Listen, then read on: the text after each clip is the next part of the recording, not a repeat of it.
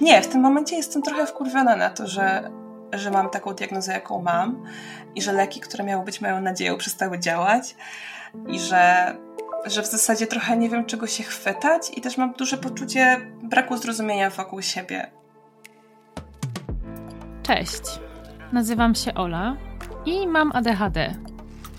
A w tym podcaście rozmawiam z innymi kobietami, choć nie tylko, o naszej neuroróżnorodności, drodze do diagnozy i życiu przed nią i po niej.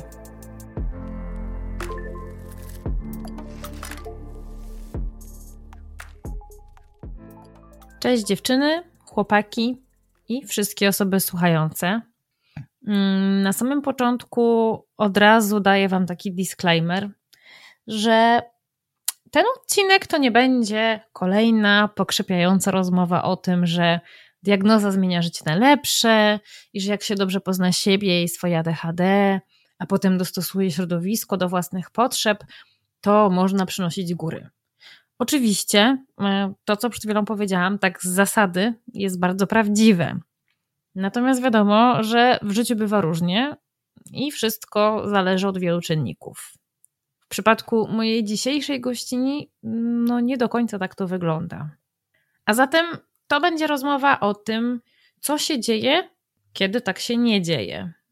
Moja rozmówczyni zgłosiła się do mnie w marcu, ale kiedy nagrywałyśmy ten odcinek latem, to raczej była już na takim etapie, na którym chciała z tego zgłoszenia się wycofać. Cieszę się, że jednak tego nie zrobiła, bo myślę, że dzięki temu mm, możecie usłyszeć trochę inną perspektywę. Ola Szmulik już od liceum chodziła na terapię. Wtedy leczyła się na zaburzenia odżywiania i depresję. Szybko też poszła po pomoc do psychiatry i e, dostała diagnozę zaburzenia osobowości borderline.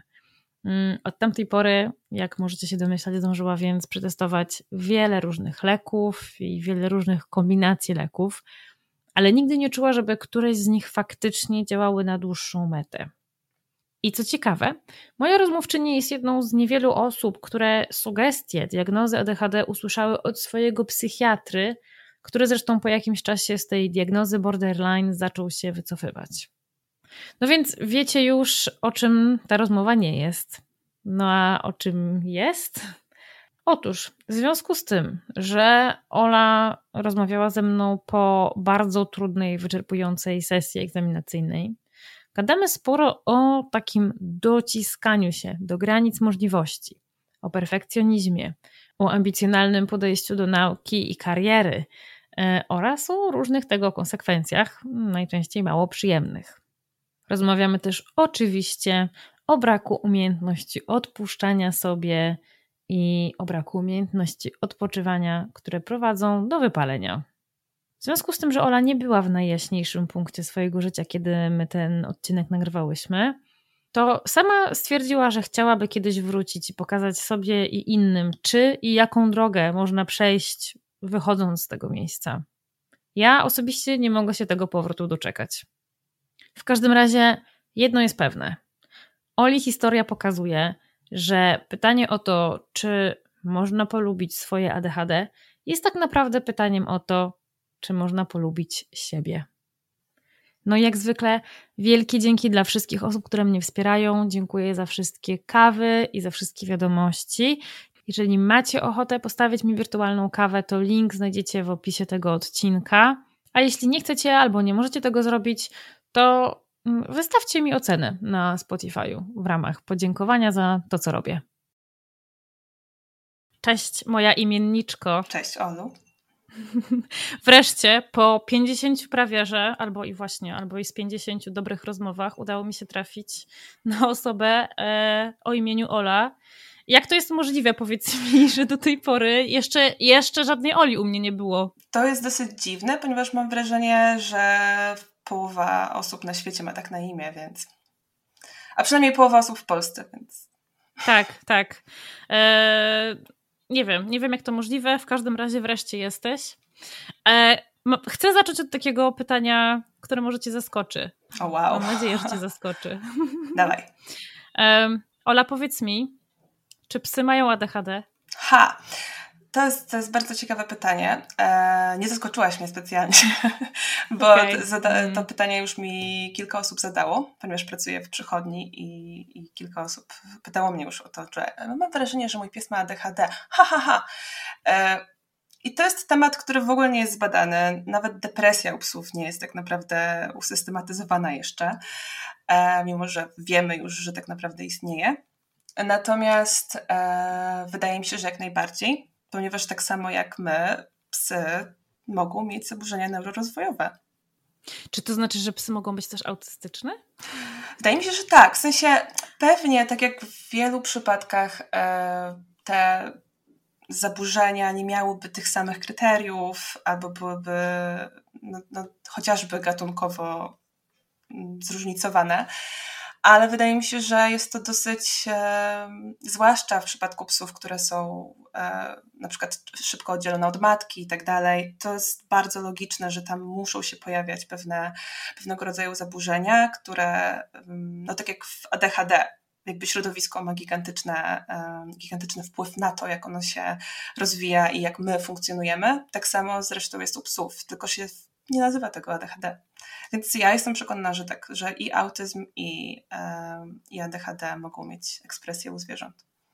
To jest mega ciekawe. Chcę, żebyś trochę rozwinęła ten temat. Teraz zaraz się okaże, że będziemy przez półtorej godziny gadać o psach. Oh no. ale, ale jestem teraz bardzo ciekawa, czy mhm. y, zdarza ci się często w związku z tym y, spotykać na, na swojej drodze zawodowej takie psy, które mogłyby rzeczywiście e, wykazywać pewne cechy albo mhm. objawy. To znaczy tak, myślę, że trzeba też e, rozdzielić trochę mm, dwie rzeczy, ponieważ bardzo dużo osób mówi e, o psach, które ma które według nich mają ADHD, to są psy zwykle młode, które są bardzo energiczne i zachowują się faktycznie tak jak e, chłopiec w drugiej C, który przeszkadza na, na lekcji. I jakby tym naturalnym procesem jest odniesienie tego do ADHD. Natomiast ja tutaj bardziej bym zwróciła uwagę na takie psy, jak na przykład mój pies, który e, na pewno ma trudne dzieciństwo. Gdzieś tam nikt, nikt nie wie, e, co, co, jakby działo się w, jej dzieciństwie, nikt nie wie skąd ona pochodzi. E, jest bardzo, bardzo emocjonalna, bardzo mhm. neurotyczna. Potrzebuje bardzo specyficznych warunków do, do poczucia bezpieczeństwa ma bardzo e, skomplikowane relacje społeczne. E, I bardziej chciałabym tutaj rozdzielić te dwie rzeczy, ponieważ takie psy energiczne, tam nie wiem, do drugiego, czwartego roku życia, które wykazują cechy ADHD, e, według ich opiekunów, e, to nie jest to. Natomiast ja tutaj bardziej chciałam zwrócić uwagę na psy, które właśnie mają takie problemy społeczne, problemy z regulowaniem emocji, z regulowaniem takim też neurologicznym generalnie. Jakby mój pies nie jest w stanie e, regulować e, bodźców wokół siebie, mhm. w sensie nie jest w stanie do końca funkcjonować w, w w miejscu, w którym na przykład jest za głośno albo za cicho. To, to, są takie rzeczy, które się przewijają przez całe życie, z nimi można pracować, ale do pewnego stopnia. E, I tutaj wiem, że na pewno w wielu moich fellow behawiorystów powiedziałoby kilka rzeczy, że, że po prostu nie umiem pracować ze swoim psem. Natomiast ja mam dosyć duże przekonanie o tym, że są psy, co do których można zrobić tylko pewną pracę i dalej trzeba już po prostu to pokochać albo, albo się z tym pogodzić. Bo y, tutaj totalnie jakby mój pies pasuje do tego schematu. E, jest, jest wykonana pewna praca, jest duży progres, natomiast trudno jest nam iść dalej. Trudno jest nam iść dalej z tego względu, że mam wrażenie, że to nie są kwestie właśnie treningowe, to nie są kwestie e, nawet moich błędów, tylko, tylko to są totalnie takie neurologiczne, um, no, neurologiczne, nie wiem, zaburzenia, może, może tak to mhm, nazwę. -hmm. Jezu, to jest mega ciekawe, ale to ja w takim razie jeszcze chcę pociągnąć trochę mm -hmm. ten temat psów. Do ciebie dojdziemy, nie bój się. No nie, jest okej, okay, okay. możemy gadać o, o fince. Bo jestem ciekawa. Ja nigdy nie miałam psa. Hmm, chciałabym kiedyś mieć, natomiast no jakby nie ma na istotę zależne ode mnie w, ży w moim życiu miejsca w tym momencie. I, i, I w związku z tym jestem ciekawa, na ile właśnie psów można, psy można, na ile psy można nauczyć rzeczy, mhm. a na ile, a na ile to jest raczej kwestia ich właścicieli? Mhm. To znaczy tak, e, opiekunowie psów to jest temat rzeka, w sensie, że tutaj mogłabym opowiadać o tym pewnie godzinami. E, ja coraz rzadziej w ogóle konsultuję właścicieli, opiekunów e, z psami mhm. problematycznymi, ponieważ trochę nie mam na to czasu. Mhm. Natomiast zdecydowanie w większości przypadków jest to praca z opiekunami. Mhm. My mamy gigantyczny wpływ na to, ponieważ zwierzęta są na nas zapatrzone w taki sposób, w jaki w zasadzie pewnie inny człowiek nie jest w stanie być zapatrzony. W sensie nawet dzieci nie są w stanie wyłapać tylu rzeczy, ile psy, ponieważ one wspaniale dostosowują się do naszego gatunku przez bardzo e, nienaturalne dla nich e, mechanizmy. W sensie, jakby to wszystko, co psy robią dla nas, musimy mieć pełną świadomość tego, że one się nauczyły tego dla nas. W sensie to jest w jakiś mhm. sposób przekazywane, e, ponieważ pies domowy, no, umówmy się, mój pies z wilkiem, to jakby no już nie ma nic wspólnego. Natomiast, e, natomiast jakby musimy zdawać sobie sprawę z tego, że one są niesamowitymi obserwatorami, e, plus czują dużo więcej, też tak dosłownie, czują nasze e, hormony, feromony i tak dalej. Więc zawsze, uważam, że zawsze e, warto jest zacząć pracę od siebie. I tutaj anegdotka. Ja poszłam na swoją pierwszą terapię ze względu na mojego psa. E, okay. Bo właśnie, to ciekawe, e, ponieważ miałam duże problemy z regulacją złości. Wybuchałam, mhm. robiłam gigantyczne sceny. Mm, myślę, że zrobiłam karierę w Bollywood. I widziałam, jak na to reaguje mój pies, który prawdopodobnie jest też wyjątkowym psem, ponieważ jest mocno lękowy i na początku, zanim jeszcze przepracowałyśmy wiele rzeczy, ona w ogóle nie była w stanie radzić sobie z, mm, z emocjami wokół siebie. Więc, e, ale pamiętam, że to było dla mnie bardzo silny bodziec. Nie to, że ja z moim partnerem ówczesnym drzemy koty, haha, i, i że po prostu robimy sceny, które są turbo niezdrowe i no, dziwię się, że nikt nie zadzwonił po policję ale to, jak zobaczyłam, pamiętam pierwszy raz, jak zobaczyłam, jak ona się wtedy boi. I mhm. do tej pory mi to trochę łamie serce, bo nie ukrywam, że czuję się mocno winna. Bardzo mi to wjechało w ogóle mm, no, na wyrzutu sumienia. Mam po prostu gigantyczne wyrzuty sumienia. Wiem, że to nie jest tak, że ja ją zepsułam czy cokolwiek, ale zawodowała mi bardzo dużo stresu na samym początku, jak ją wzięłam. Mm -hmm. e, i, no i nie ukrywam, że jakby ona była gigantycznym impulsem dla mnie. Jak zobaczyłam, że moja złość i moje emocje powodują w innej istocie, która po prostu nie rozumie, przyjmuje to, co dostaje, że są w stanie wywoływać takie skrajne emocje, że ona się trzęsie, że ona pod siebie sika, że ona po prostu no, wygląda, jest mm. wciśnięta w kąt. Ciężko mi się o tym mówi, naprawdę. E, ale pamiętam, że to był jeden z głównych bodźców na, do tego, żebym poszła na pieszą taką moją e, mocno świadomą terapię. Więc... To jest, to jest super w ogóle. Mega ciekawe. Dobra, przejdźmy do ciebie. Ja myślę, że pewnie ten, ten temat e, psów, um, zwierząt w ogóle może nas wrócić, w związku z tym, co, czym się zajmujesz, ale, ale opowiedz o sobie. Czyli standardowo. Jak to się stało, że zostałaś adechadówką? Ha. Um, to może zacznę, cofnę się troszeczkę do, do, historii w ogóle o moim zdrowiu psychicznym. Powiedzmy mhm. w, w, do takiego momentu, kiedy jestem go jakoś świadoma. E, w liceum mm, zaczęłam mieć takie trudności. Myślę, że miałam wtedy depresję, jakieś takie zaburzenia depresyjne, e, o których nie do końca byłam w stanie mówić ani uświadomić ich sobie. E, miałam problemy z regulacją od zawsze, ale tutaj bardziej chcę zauważyć ten moment właśnie w liceum, kiedy mm, wydaje mi się, że ja dosyć późno zaczęłam dojrzewać. Dosyć późno mhm. u mnie te wszystkie takie problemy nastoletnie się ujawniły. I w moim przypadku e, objawiło się to takim mocnym zamknięciem się w sobie. E, ja nikomu o niczym nie mówiłam, do czego niedawno doszłyśmy z moją przyjaciółką, że ona generalnie nic nie wiedziała o mnie, mimo że byłyśmy ze sobą najbliżej. E, I, no i wtedy zaczęłam hodować w sobie zaburzenia odżywiania. Wyhodowałam sobie mm. zaburzenia odżywiania, które mm, były gdzieś tam na pograniczu anoreksji i takiej sportowej bulimii. Biegałam, biegałam kilka razy dziennie czasami. E, jadłam bardzo mało, udawało mi się to oczywiście świetnie utrzymać w tajemnicy przed rodzicami. E, schudłam, bardzo mi się to podobało i jakby to, to, był, ten, e, to był ten moment, kiedy rzeczywiście wjechałam tak w pełni w, w zaburzenia odżywienia. E, to się pokryło z klasą, z maturalną. E, potem płynnie przeszłam na studia, na moje pierwsze studia. Mm, poszłam na WUM, na fizjoterapię. E, no i w związku z tym, że mieszkałam sama i w wakacje pracowałam sobie w mojej pierwszej pracy, e, czy mogę powiedzieć, gdzie pracowałam? Zapracowałam w Zapiecku.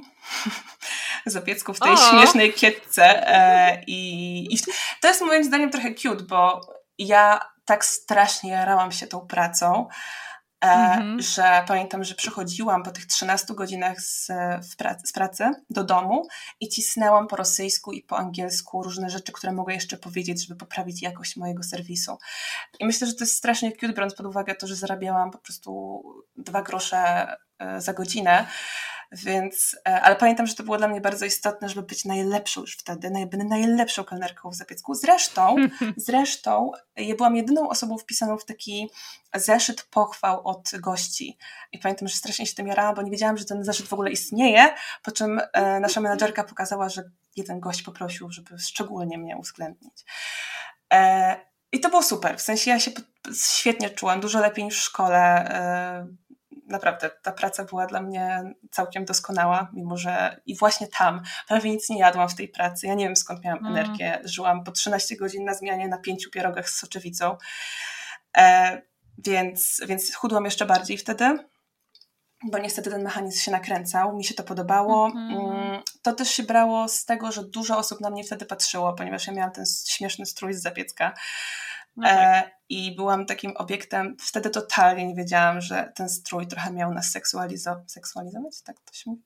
Mm. E, totalnie tego nie wiedziałam. E, inne, mniej na inne dziewczyny robiły tak na przykład, że trochę to kietka sobie do góry podwijały, żeby być jeszcze bardziej sexy. Ja pamiętam, wstałam tam w tych moich czeszkach. Pamiętasz buty czeszki? Kiedyś chodziłam mm, tylko w czeszkach. Nie, nie, takie trampki, takie zwykłe, brzydkie trampki. W każdym razie okay. stałam tam taka w ogóle totalnie nieświadoma niczego, a, a tak, to już, już, wtedy jakby zauważyłam, że jest ten taki duża zależność pomiędzy tym, że, że my tak wyglądamy i naszymi tipami. Mm -hmm. e, no tak, e, potem zaczęły się studia e, i bardzo szybko się zorientowałam, że chyba powinnam się gdzieś zgłosić, bo zaczęło mi się wymykać spod kontroli to jedzenie. No, zorientowałam się na przykład, że biegam, zdarzyło mi się zemdleć podczas biegania. Pamiętam, że kilka osób mnie podnosiło z ziemi, ja byłam taka, o kurczę, o wow, niesamowite, co się wydarzyło i biegłam dalej na przykład. Teraz z perspektywy czasu myślę sobie, że byłam strasznie biedna, ale nikomu o tym oczywiście nie mówiłam. E, mm. ale byłam na tyle jakby trzeźwo myśląca, że postanowiłam zgłosić się na, na terapię. Mm, to była taka pierwsza terapia e, jeszcze wtedy na NFZ dla studentów, dla młodych osób. Trafiłam na terapię grupową i pamiętam, że tam w zasadzie się nie odzywałam, bo miałam poczucie, że to wszystko, co się wokół mnie dzieje, że ci ludzie, którzy dzielą się emocjami, swoimi uczuciami i, i płaczą przy innych, jest takie strasznie. No, czułam po prostu absolutnie wszechogarniający mnie cringe, i, ale chodziłam tam i wydaje mi się, że to ta moja konsekwencja się opłaciła, bo finalnie dużo wyniosłam e, z tej terapii. Na pierwszym roku studiów e, dosyć, no, w zasadzie nic nie sprawiało mi trudności, oprócz tego, że, e, że nie mogłam siedzieć i się uczyć tak jak wszyscy. Wszyscy cisnęli tą anatomię i tak dalej. Ja generalnie, dobra, zabrzmi trochę koki, ale wydaje mi się, że jakby bardzo szybko to łapałam i na przykład kiedy wszyscy siedzieli i, i się uczyli w nocy, ja szłam biegać. Ha. I byłam taka zajebista, bo potem zdawałam tak samo jak inni. E, I to mnie napędzało to poczucie jeszcze takiej, okej, okay, że mm -hmm. nie mhm. powiem tego, ale trochę, trochę jestem zajebista. No i e, schody zaczęły się na drugim roku. Byłam bardzo zaangażowana w ogóle w studia, byłam w, w takiej organizacji mm, studentów medycyny, zrzeszającej studentów medycyny. I na drugim roku coś we mnie pękło. E, nie radziłam sobie za bardzo z tym jedzeniem. Oczywiście nikt o tym nie wiedział. nie radziłam sobie trochę z mm, tak spo, społecznie może, ale bardziej chodzi o to, że nie radziłam sobie z, na przykład z zainteresowaniem chłopaków mną. Mhm. E, ja byłam zawsze taką ziomeczką, byłam zawsze koleżanką wszystkich chłopaków i zaczęło do mnie docierać, że to ma swoje konsekwencje.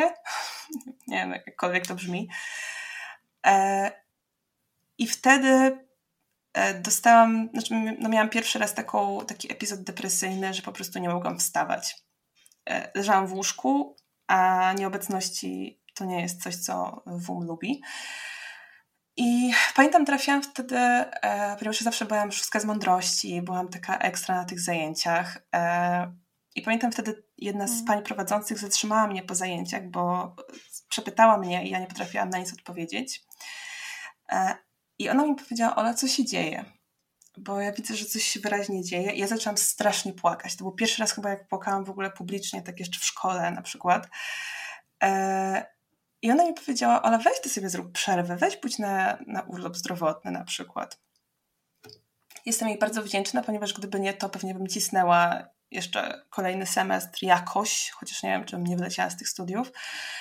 E, no i tutaj historia jest trochę gmatwa, ponieważ próbowałam załatwić urlop zdrowotny, ale uczelnia nigdy nie zapewniła mi tego, tej komisji, więc musiałam wziąć dziekankę.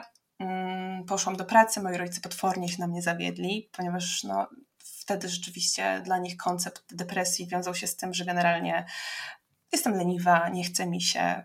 Tak, tak. tak. A że, rzeczywiście w naszej rodzinie, ponieważ jestem czwartym dzieckiem, najmłodszym, w naszej rodzinie była już historia rzucania studiów, to mam poczucie, że moi rodzice trochę tak na skróty połączyli, no połączyli to, że tak, że kolejne dziecko, po prostu kolejne dziecko leń.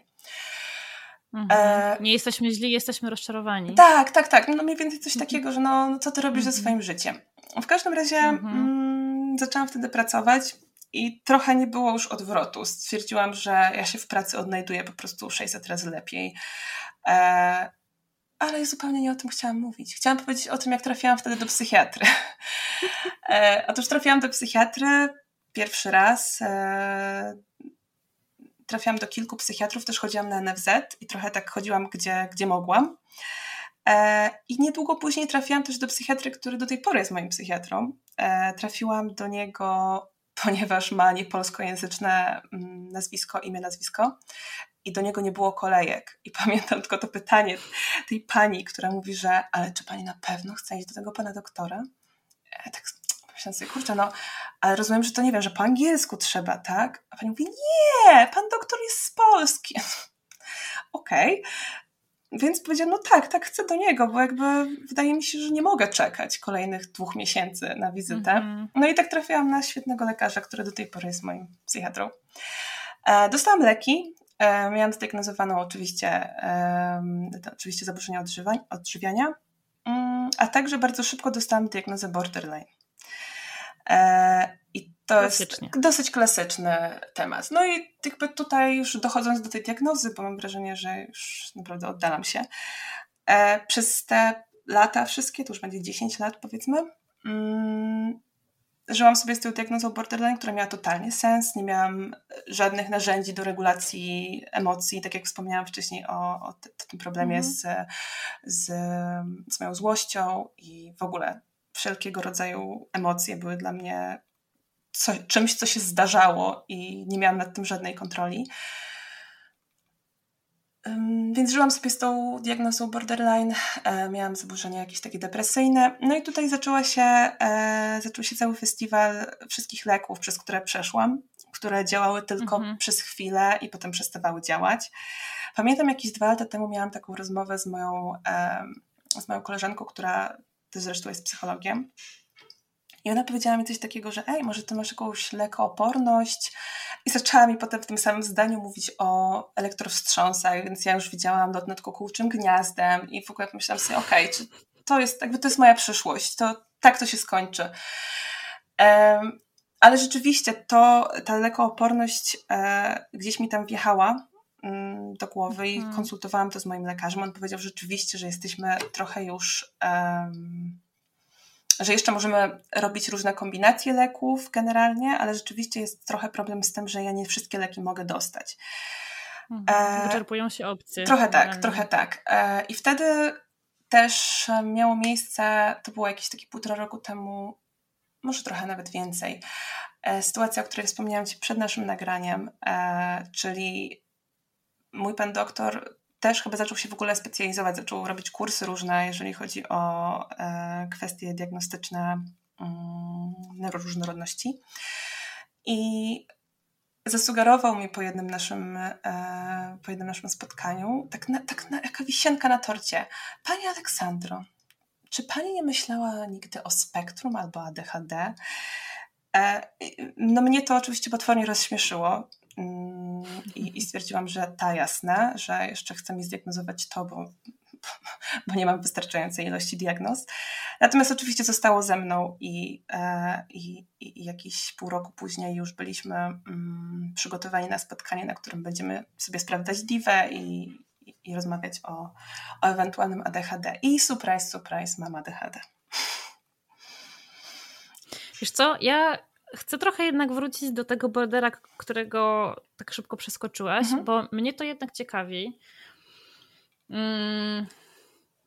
Czy ty przez te wszystkie lata, poza tym, że brałaś różne kombinacje leków, jakby wi wi wiadomo, że borderline to jest zaburzenie osobowości, nie da się go wyleczyć. Natomiast mhm. czy próbowałaś coś robić w tym kierunku, czy chodziłaś na jakieś terapie typowo pod, e, mhm. jakby, które miały na celu poradzenie sobie z tym zaburzeniem osobowości, czy tak sobie z tym żyłaś?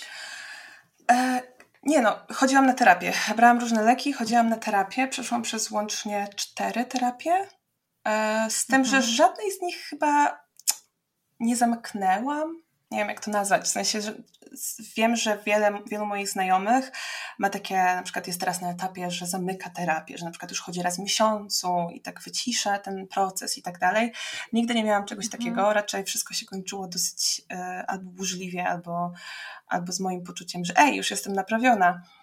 Mm, więc tak, chodziłam na terapię, nigdy nie pracowałam stricte z tym borderem, bo też, też jest trochę tak, że z moim psychiatrą mieliśmy taką refleksję, mój psychiatra w ogóle się trochę zaczął wycofywać z tej diagnozy borderline, bo powiedział, okay. że mm, przez te lata, jak mnie zna, a zna mnie całkiem, całkiem sporo, e, powiedział, że tak naprawdę ma w tym momencie, w świetle tej diagnozy ADHD, chciałby się trochę wycofywać z tego bordera, z tego względu, że ja też robię postępy, jeżeli chodzi o pracę nad sobą, które nie są do końca mm, charakterystyczne dla bordera. W sensie, mm-hmm. w, w, ja rzeczywiście zrobiłam bardzo dużą pracę nad sobą. E, trochę po macku, trochę najpierw zależało mi na tym, żeby się pozbyć zaburzenia odżywiania, e, potem zależało mi na tym, żeby się na przykład e, nie okaleczać, bo to też był duży problem przez pewien czas. Przeszłam przez fazę, gdzie mm, miałam trochę problem z substancjami, więc rzeczywiście to wszystko udało mi się dosyć e, wcześnie wyłapać i, i w miarę w miarę szybko jakby tak zaleczyć. Nie, nie wiem, jak to powiedzieć, żeby, mm -hmm. żeby to nie mhm. brzmiało mało profesjonalnie, ale wydaje mi się, że robiłam dosyć duże postępy i on też mi to zawsze mówił, że ja sobie w ogóle super radzę, że jak na osobę, on mówi, że mm. wielokrotnie mnie porównał wręcz do, do pacjentów z borderem i on mówił, że ja robię zadziwiające mm, postępy, jeśli chodzi o pracę nad sobą, że one są takie, mm. one zostają ze mną, w sensie robię postępy i jakby mogę iść dalej. To nie jest tak, że, że, że zupełnie nie panuję nad tym, co się wokół mnie dzieje, okay. tylko rzeczywiście e, to są postępy, które mnie pchają do przodu. Jestem w stanie osiągać rzeczy, iść dalej, co no, ja też do końca nie jestem w stanie powiedzieć, czy to jest takie swoiste dla bordera, ale no z tego, co on mówił, rzeczywiście osoby z borderline mają o tyle dużą trudność w mm, postępach, z tego względu, że bardzo szybko ten border je ściąga znowu przy nieodpowiednich, jakby takich mhm. niekorzystnych warunkach. One jednak wracają trochę do punktu wyjścia takiego, takiej regulacji emocjonalnej i tak dalej. U mnie to nie był mhm. case, jakby ja rzeczywiście robiłam dużo postępów, dużo jednocześnie robiłam mm, rzeczy wokół siebie, e, no chociażby jeżeli chodzi o pracę na przykład. E, zawsze byłam w stanie utrzymać pracę, wyrzucili mnie z jednej pracy, E, w życiu, więc to też jest jakiś, e, jakiś sukces. i to też beznadziejnie zrobili, więc to nie moja wina. Ale no jakby według niego rzeczywiście trochę nie pasuje ten border. Na, na przestrzeni mhm. lat on jakby to zauważył, że, że to rzeczywiście może nie być to. Mhm. A na czym stoisz teraz, jeśli chodzi o zaburzenia odżywiania? Ha. E, myślę, że tak jak każda osoba około trzydziestki, która e, kiedyś przeszła zaburzenia odżywiania, mam ich pełną świadomość. One wracają do mnie myślam, jakby w myślach bardziej, wracają do mnie w, w tym, że czasami patrzę na produkty i, i wiem dokładnie ile kalorii i z czego się składają. To są takie mocno nieświadome kwestie, zwykle wiążą się z tym, mm, że akurat mam trochę gorszy okres w życiu. E, wracają do mnie e, te myśli, kiedy, kiedy trochę przytyję, kiedy, mhm. kiedy rzeczywiście e, zaczynam czuć, że, że, te same ubrania, które jeszcze dwa miesiące temu były dobre, zaczynają mnie cisnąć i, i rzeczywiście dowalam sobie, ale to rzeczywiście nie umniejszając temu cierpieniu, bo uważam, że to jest dosyć straszne mieć takie obsesyjne myśli na temat jedzenia. E, nie robię nic z tym. W sensie pozwalam sobie przytyć, pozwalam sobie schudnąć, pozwalam sobie leżeć na kanapie i pozwalam sobie też jeść jagodzianki. I na tym mniej więcej stoję. Aczkolwiek kłamałabym, gdybym powiedziała, że to jest totalnie ogarnięty temat, że to jest coś, co mnie w ogóle nie rusza. Obawiam się, że może tak nigdy nie być też. To jest coś, co wielu terapeutów e, pracujących z zaburzeniami odżywiania też mówi, że to jest temat, który będzie wracał jak bumerang w każdym gorszym momencie życia. To jedzenie, które mm. musi istnieć po prostu, będzie bardziej lub mniej problematyczne. Więc w tym momencie wydaje mi się, że radzę sobie nieźle, mm, no bo nie, mhm. nie, daję, mm, nie daję sobie jakby działać w patologiczny sposób związany z zaburzeniami odżywiania, aczkolwiek rzeczywiście e, triggerują mnie niektóre komentarze, które słyszę wokół siebie. Um, triggeruje mnie to, jak bardzo nie potrafię przejść obok lustra i nie zauważyć na przykład mojego brzucha wystającego. To są jakieś takie elementy, które ja się ich trochę wstydzę, myślę, że chciałabym, żeby one po prostu nie istniały, no ale istnieją. I wiem, że nie jestem z tym zupełnie sama. Wiem, że e, całe mnóstwo osób, które przeszło już tą taką najostrzejszą fazę zaburzenia odżywiania, e, żyje dokładnie z tym samym. Żyje z tymi myślami, które po prostu się pojawiają. Hmm to Ania Trojanowska mnie powiedziała coś takiego, że jak raz się nauczysz, e, ile kalorii ma łyżka masła orzechowego, to już się nigdy tego nie oduczysz i zawsze będziesz to wiedzieć. Tak, tak. Ja nawet nie wiem skąd ja w ogóle mam taką, e, taką wiedzę na temat e, tego kaloryczności, na temat składów w ogóle poszczególnych produktów, e, bo wydaje mi się, że już trochę wyparłam ten taki najostrzejszy moment moich zaburzeń odżywiania, kiedy jadłam sałatę z oliwą na przykład raz dziennie e, i tyle. E, jest to dosyć śmieszne, czasami się łapię na tym, że jestem w stanie powiedzieć, co ma ile kalorii, co do po prostu kalorii. Ale, mhm. ale rzeczywiście też przestaje być to śmieszne, kiedy powstrzymuje mnie to od jedzenia. Hmm. Hmm. Hmm. A wróćmy do tego momentu, kiedy dostałaś diagnozę ADHD w takim razie. Mhm. No bo tak naprawdę większość kobiet, z którymi ja tutaj, zresztą nie tylko kobiet, z którymi tutaj rozmawiałam do tej pory, przeszło taką drogę od, nie wiem, TikToka, koleżanki, gdzieś tam, no to najczęściej są sociale jednak, mhm. nie? że gdzieś coś nam, coś nam wyskoczyło, nagle wpadamy w tę w te czarną dziurę kontentu ADHD-owego i myślę sobie, hmm, to wszystko jest o mnie, a u ciebie tak nie było. Jesteś jedną z tych rzadkich osób, które usłyszały potencjalną diagnozę, albo podejrzenie od specjalisty od razu. Mhm.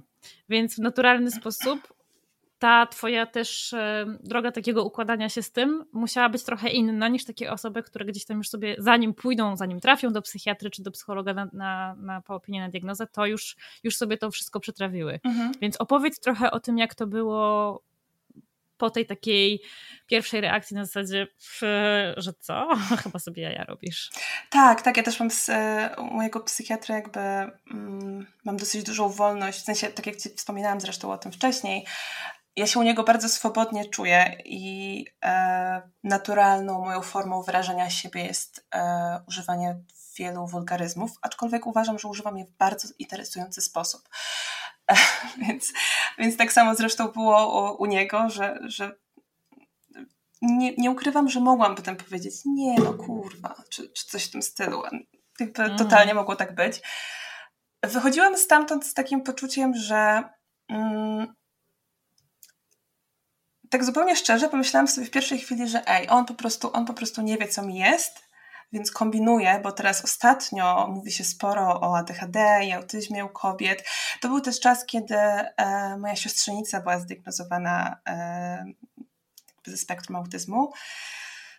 I miałam takie poczucie, no nie, no trochę przesyt, nie? Że, że kolejna osoba będzie, że, że, teraz ja jeszcze będę miała ADHD albo, albo autyzm. Natomiast no, na tyle mnie to zainteresowało, że naturalnie zaczęłam się wkręcać w temat.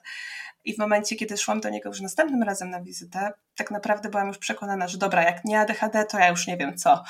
Więc rzeczywiście było tak, że pierwszy impuls, e, pierwszy impuls jakby wyszedł od niego, Natomiast no jak zaczęłam grzebać w temacie, zobaczyłam z czym to się wiąże, czym realnie jest ADHD i diagnoza ADHD u osób dorosłych, zwłaszcza u kobiet. Zaczęło mi się łączyć kropki, wiadomo. Ja nawet na tę diagnozę szłam podekscytowana, w sensie trochę fajniejsza była dla mnie diagnoza ADHD niż borderline. Pomyślałam sobie, że Mhm. W sensie to nie jest tak, że one się totalnie wykluczają, ale rzeczywiście już wcześniej mój psychiatr jakby zakomunikował mi, że, że ta diagnoza borderline, on ma co do niej wątpliwości, mimo że jest jego własną diagnozą sprzed lat. E, I miałam takie poczucie trochę ekscytacji, że kurczę, no to fajniej brzmi, jest na topie, e, że, że może mhm, fajnie, fajnie. Znaczy, tak zupełnie teraz poważnie, to byłam podekscytowana tym, że bardzo dużo by wyjaśniała i byłam podekscytowana tym, mhm. że jest szansa, że dostanę leki, które w końcu zadziałają. Bo, e, no co by nie mówić, e, ta sinusoida mojego samopoczucia przez te wszystkie lata no, wykańczała mnie absolutnie. Więc sama perspektywa tego, że może jest dostępny dla mnie lek, którego do tej pory nie próbowałam, jest, jest w ogóle no, czymś niesamowitym, że, że chciałabym tego spróbować. Więc byłam podekscytowana. E, rzeczywiście przeczytałam wszystko na ten temat. Bardzo szybko wszelkie algorytmy e, social mediowe zaczęły mi podsuwać też te, tego typu treści. E, aczkolwiek też dosyć szybko poczułam przes przesyt tematem. W sensie. W tym momencie mam trochę dosyć tematu ADHD, co jest dosyć paradoksalne, biorąc pod uwagę naszą rozmowę dzisiaj, ale, ale rzeczywiście mam trochę, zaczęłam mieć z czasem poczucie, że coraz trudniej mi zauważać to ADHD w sobie. E, tak jak na początku wszystko mi się wydawało ADHD, tak teraz, e, teraz mam odwrotnie, próbuję sama sobie te diagnozy zbijać. To znaczy, wiem, że, że je mam, natomiast e, bardzo próbuję nie wpaść w pułapkę nazywania wszystkiego symptomem ADHD. Mhm. To, to rozmawiałyśmy o tym, zanim, zanim zaczęłyśmy nagrywać, ale to rzeczywiście jest taka zupełnie naturalna droga. Mhm. Mam wrażenie, że większość z nas przez to przechodzi. Czyli na początku mamy ochotę wszystko, co, e, co wiesz, co leci po, e, po kolei e, wpisywać ten schemat ADHD potem się okazuje, że no kurczę, to nie jest takie proste, nie? Że się składamy z wielu innych elementów jeszcze i to wcale nie znaczy, że wszystko to, to wszystko wyjaśnia.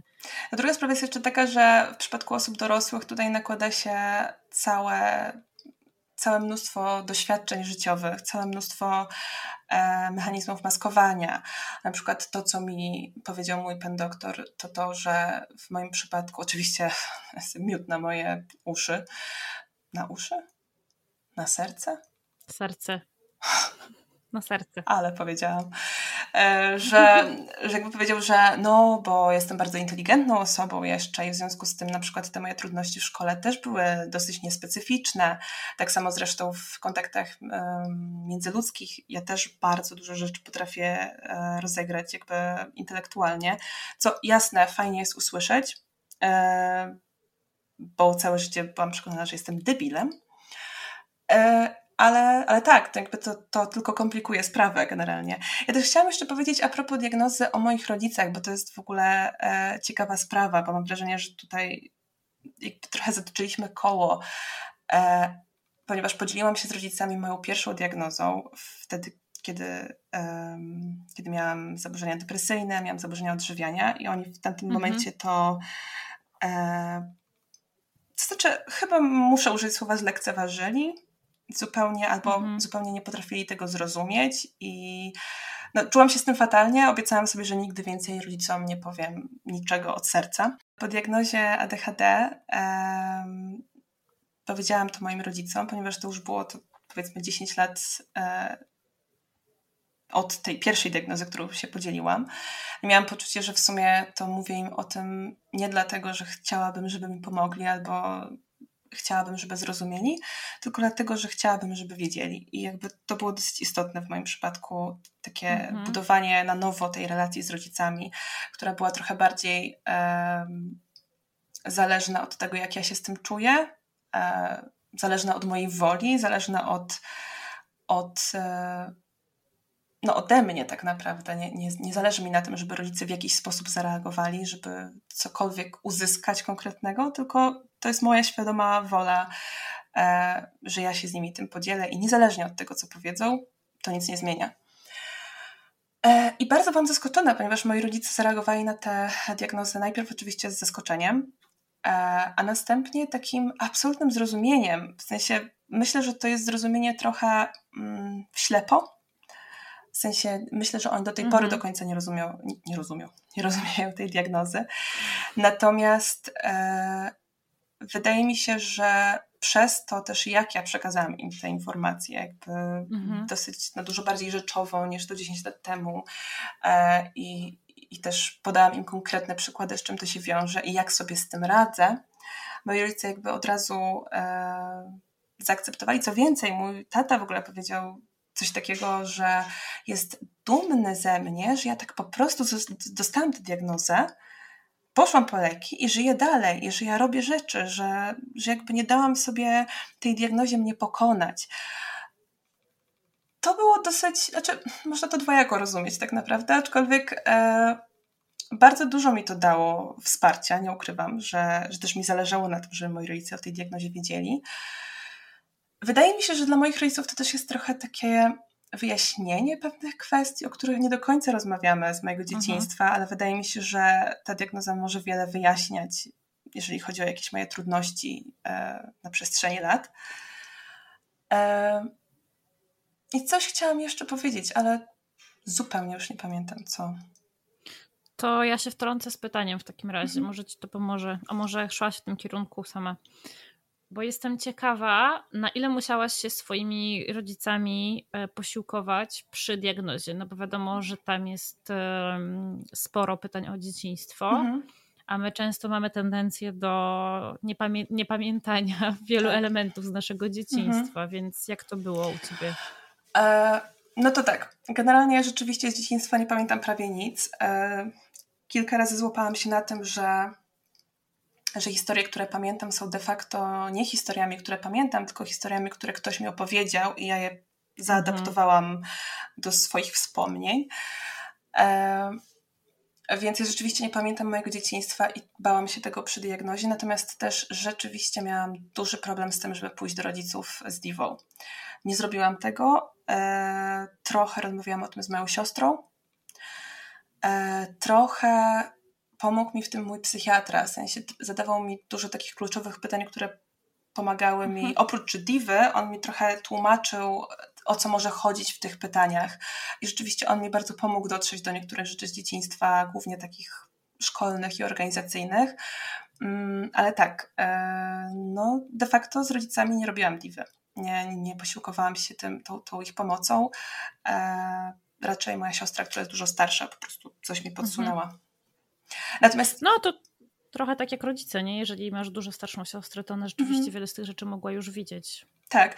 E, to, co chciałam powiedzieć, przypomniałam sobie to, co chciałam powiedzieć wcześniej, że e, mhm. a propos tej właśnie relacji z rodzicami, tej diagnozy i tak dalej, to, to mi strasznie w tym roku, ponieważ e, jak wiesz, studiuję, jest, właśnie skończyłam drugi rok, i te studia są dla mnie po prostu jakimś, jakąś naprawdę naj, najtrudniejszą rzeczą, jaką robię ever. E, I w tym roku zorientowałam się, że zamieniliśmy się z moimi rodzicami rolami, ponieważ jak dorastałam, moi rodzice byli bardzo surowi, oni są oboje nauczycielami, e, zawsze bardzo duże wymagania, takie jeżeli chodzi o sukcesy w szkole i takie też kwestie zachowania, bycie przykładem i tak dalej, a wiadomo, żadną z tych rzeczy nie byłam. E, więc e, trochę mnie śmieszy to, ponieważ dorastając miałam dosyć, czułam dosyć dużą presję z ich strony, jeżeli chodzi o wyniki w nauce e, i samą taką organizację wokół nauki. W tym roku natomiast e, zorientowałam się, że absolutnie stałam się moimi rodzicami i sama się cisnę do granic możliwości. Uważam, że jestem beznadziejna i że, że w ogóle nie umiem się uczyć, że nic mi nie wychodzi, nic nie znam. A moi rodzice, jak tylko z nimi rozmawiam, mówią: Co ty, Ole, jak nie zdasz, to poprawisz. Nic się nie martw, na pewno zda. W ogóle taki luz jakiego naprawdę aż, po prostu jestem zła, że, że takiego luzu nie mieli, jak chodziłam do szkoły, bo może moja ścieżka inaczej by się potoczyła. Natomiast e, rozśmieszyło mnie to dosyć, bo no, to jest takie mocno widoczne w tym roku, kiedy ja sobie dowalam i cisnę się do granic możliwości, a moi rodzice są totalnie wyluzowani, totalnie we mnie wierzą. Jak nie teraz, to później. Jak nie zdasz, to poprawisz. Wow. trochę jest to smutne, a trochę śmieszne moim zdaniem, że totalnie stałam się moimi rodzicami w kwestii nauki. No. To z czego myślisz to wy, wynika? Bo, I w ogóle chciałam powiedzieć, że to, z tego co słyszę, to lubisz sobie wybierać takie no, najtrudniejsze albo jedne z najtrudniejszych studiów do studiowania, co? Tak. Nie ma tak, tak, że, tak, że coś łatwego. Zdecydowanie. Zdecydowanie i to też się w ogóle wiąże z tym. To też jest ciekawe, bo jakby w momencie wyboru kierunku studiów, znaczy powiedzmy kierunku studiów e, na etapie liceum, jak poinformowałam moich rodziców o tym, że chcę iść w biologię i chemię, moi rodzice byli w szoku. W sensie pamiętam, oni powiedzieli, że ale no przecież ty jesteś taka humanistyczna. Ja rzeczywiście zawsze jako dziecko byłam mocno e, artystyczna, dużo pisałam, e, robiłam sztuki, które potem mhm. przedstawiałam, reżyserowałam, robiłam, e, no pisałam je sama, więc generalnie człowiek orkiestra. I rzeczywiście dużo robiłam bardzo kreatywnych rzeczy, śpiewałam, grałam na skrzypcach. I coś się potem wydarzyło takiego rzeczywiście, że, że przestałam robić te wszystkie artystyczne rzeczy bardzo lubiłam biologię i w zasadzie to jest jedyny przedmiot, którego się uczyłam w ogóle. Jeżeli czegoś się mhm. uczyłam, to tylko biologii. I pamiętam to takie, ten zgrzytek. Moi rodzice nie potrafili zrozumieć, czemu ja idę w tę biologię, że w ogóle, że przecież to nie jest taki mój naturalny talent ani nic. E... I po tym, jak przerwałam studia i zaczęłam pracować w też w bardziej kreatywnych, powiedzmy, e, rejonach, czyli no, robiłam castingi, byłam um, agentem aktorskim, pracowałam generalnie na, na, także na planach. E, zatoczyłam koło, wróciłam do tej biologii. Generalnie niedawno zauważyłam to, że jakby mam wrażenie, że coś mnie tam ciągnie, że to jest jakiś taki mój punkt wyjścia i też mam wrażenie, że jest to dla mnie po prostu najbardziej um, stymulujące. Jest to dla mnie po prostu wyzwanie. Mam wrażenie, że ja potrzebuję studiować coś, co jest dla mnie wyzwaniem, bo inaczej się nie liczy. Mhm. Nie wiem, na ile to jest zdrowe, na ile nie, ale tak się, tak się zdarzyło, że akurat tym razem kocham swoje studia, mimo że czasami ich nienawidzę. No to jak sobie radzisz z tym takim, no bo to czasami jest trudno, trudno jest e, wyczuć taką granicę między takim dociskaniem się, wiesz, takim zdrowym, mhm. a takim doprowadzaniem się na skraj czegoś różne e, rzeczy? To jest coś, czego się chyba uczę.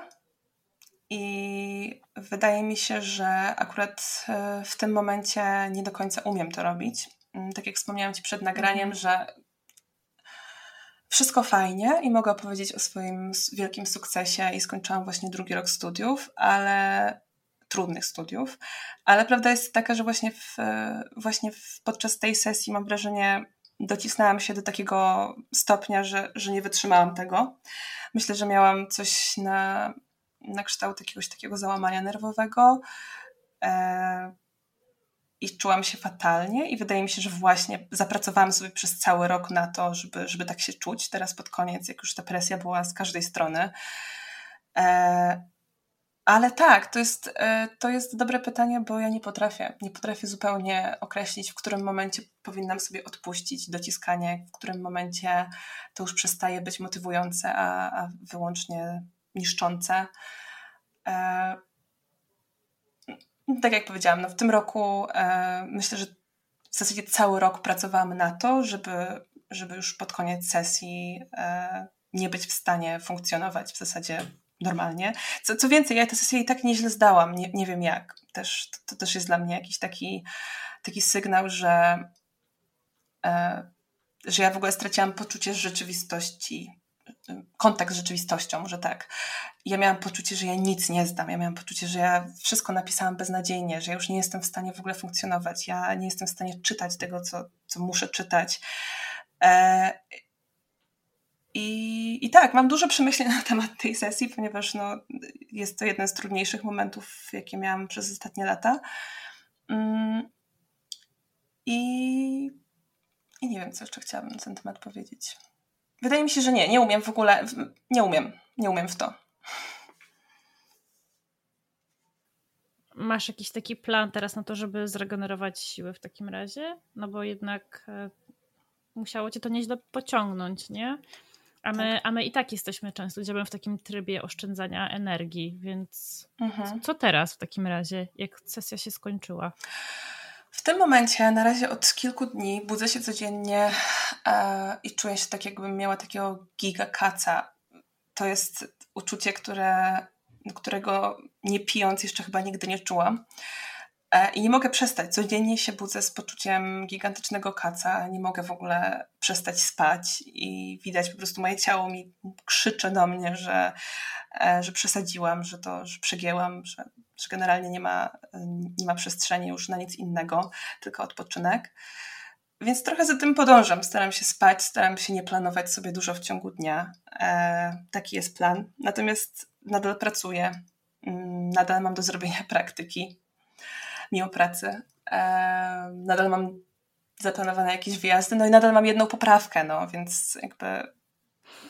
Tylko powiem tak, może ja też jednocześnie nie jestem w stanie funkcjonować w świecie, w którym nie mam nic do zrobienia. I to jest być może moja choroba jednocześnie, a jednocześnie e, być może po prostu taka jestem. Nie jestem w stanie wyobrazić sobie dnia, w którym nie mam nic do zrobienia. To jest dzień, który mnie stresuje bardziej niż tydzień sesji. E, ja muszę, muszę robić rzeczy i, i tylko muszę wybalansować sobie gdzie to staje się patologiczne, gdzie, gdzie zaczynam jechać już na rezerwach, których de facto nie mam. Hmm.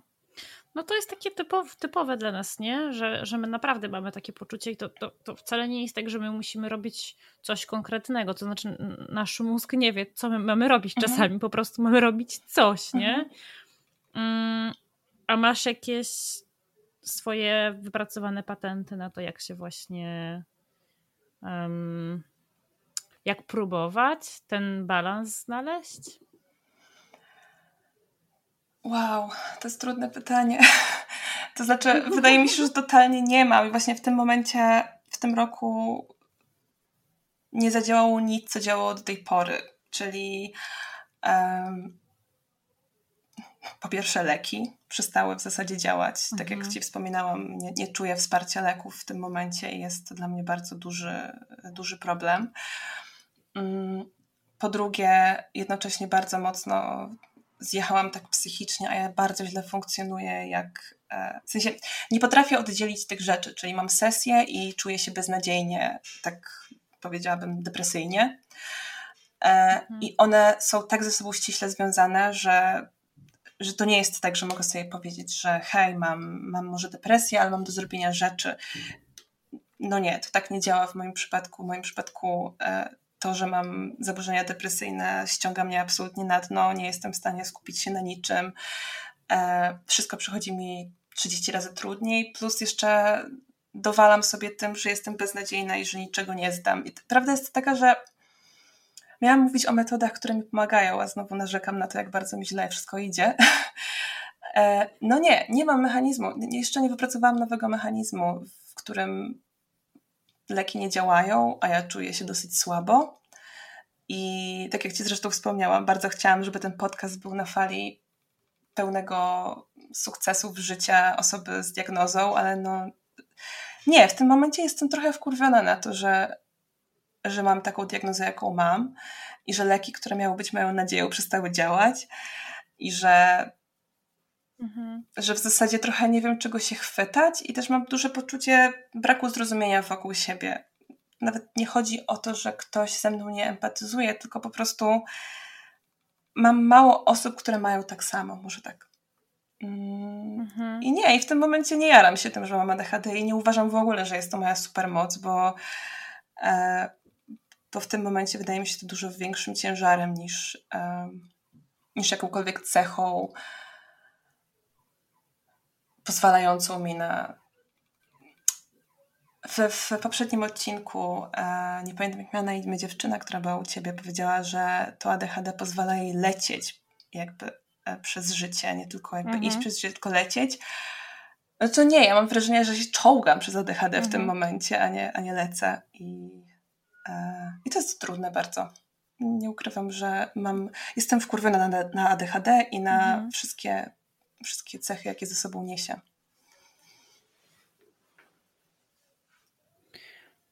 A czy poza lekami próbowałaś kiedyś robić coś z tym z tymi objawami ADHD, które najbardziej ci utrudniają życie?